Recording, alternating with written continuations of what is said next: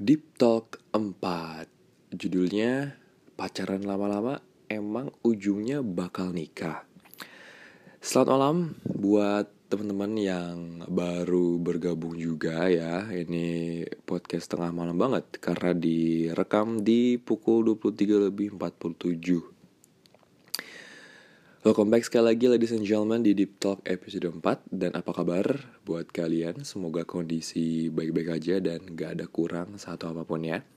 Dan di edisi September ini yang pastinya gak kerasa juga Udah mau akhir-akhir 2018 aja nih. Padahal resolusi udah dibuat dan kagak pernah dilirik sama sekali. Masih nempel aja tuh di pikiran ya. Padahal ditulis sih kagak ya Nah, di episode kali ini gue akan sedikit banyak kebahas topik yang rame banget di kalangan anak muda atau mungkin cenderung juga ke anak kuliahan atau anak kuliah akhir semester yang udah kagak fokus sama kuliah, fokusnya sama bidang lain. Entah nikah, usaha, jadi youtuber atau MUA. Banyak pokoknya yang mengalihkan fokus para remaja atau udah siap disebut dewasa dan kerap jadi tua sebelum waktunya. Itu menurut gue ya. Obrolan ini sering kali banyak gue denger di teman-teman sebaik gue atau juga mungkin kalian yang udah hopeless atau mungkin cenderung ngebet banget. I don't know, mana yang enak nyebutnya. Untuk segera halal dan update status Idul Fitri pertama nih bareng dengan Miswa atau enak nih nikah gitu ya. Pacaran lama-lama emang ujungnya bakal nikah. Ini menurut gue adalah sebuah sindiran halus nan dalam yang uh, diungkapkan oleh orang yang udah sah dan halal kepada orang-orang yang sibuk nyari dan memperjuangkan namanya restu dan gak pengen kehidupan setelah pernikahannya banyak akan drama. Ada mungkin yang pernah denger gini nih, ah lo emang belum ngerasain aja nikah Feb? Yes yes yes yes. I get it. Gue emang belum. Tapi akan. Dan menuju ke arah sana emang butuh rencana yang sangat sangat sangat matang. Meskipun kita tahu nih, terkadang manusia yang merencanakan namun ujungnya itu Tuhan dan rekening lah yang menentukan. Terus ada juga yang bilang gini, emang lu sering Feb lihat pasangan muda seusia lu ngomel-ngomel di media sosial? Jawabannya jelas banget. Ya banyak. Entah emang pengen dapat perhatian dari teman-teman di media sosial atau haus akan perhatian dan butuh di udah, lu sabar aja. Kehidupan pernikahan ya kayak gini kok. Ya maksud gue kalau emang lagi ada perhara, mungkin nggak ke Manohara ya, jangan lu sebar di media sosial juga. Itu kan masalah rumah tangga ya. Jadi agak sensitif nih gue sorry sorry ya. Karena banyak yang gitu. Dan kalau mau lebih savage lagi lu gini aja. Ya kalau emang ada masalah mulu siapa suruh nikah? End of story. Contoh nih mungkin ada beberapa artis yang udah lama pacaran bertahun-tahun berbelas tahun tapi nggak jadi nikah kan banyak pastinya ya. Ya tapi itulah namanya juga cinta kan. Kalau kata salah satu member di Sun Gokong yang pasti kalian tahu siapa yang ngomong gini, memang itulah cinta, deritanya tidak akhir. Atau kalau kata nyokap gue, C-I-N-T-A, alias cerita indah namun tiada arti.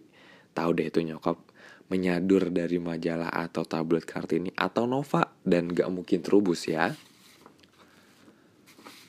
Banyak mungkin di antara kita yang udah berulang kali deket deket sama cinta, main-main sama perasaan, tapi ujungnya tetap aja ditinggalin. Akibatnya apa? Akibatnya lo akan males jatuh cinta lagi. Fase ini yang gue juga temuin di temen-temen gue sekarang. Dari SMP sampai SMA, sering banget atau nggak sering juga nih untuk pacaran atau pengen ada temen spesial dan pengen ada perhatian. Tapi masuk ke dunia kuliah, lanjut dunia kerja, namanya pacaran nih ya, hampir susah lagi untuk memulainya. Percaya? Yang pertama nih, kuliah. Tugas banyak, sibuk dengan kegiatan kampus juga. Ikut jadi volunteer sana sini dan masih banyak lagi. Next, ke dunia kerja. Ditambah cari kerjaan sekarang uh, susah banget kan. Pacaran emang pengen, mau dan sempet-sempetin pasti. Tapi awalannya itu yang kadang ngebuat kita bingung. Mulai dari mana coba? Sekarang kan cewek-cewek udah kebal dimodusin, maunya tindakan, udah gitu harus tajir melintir pula. Gue sendiri pernah mengalami kisah cinta yang agak lumayan panjang, sekitar 4 setengah tahun. Dimulai dari SMA kelas 11 sampai sang mantan gue ini masuk kuliah semester 6. Itu juga kalau nggak salah.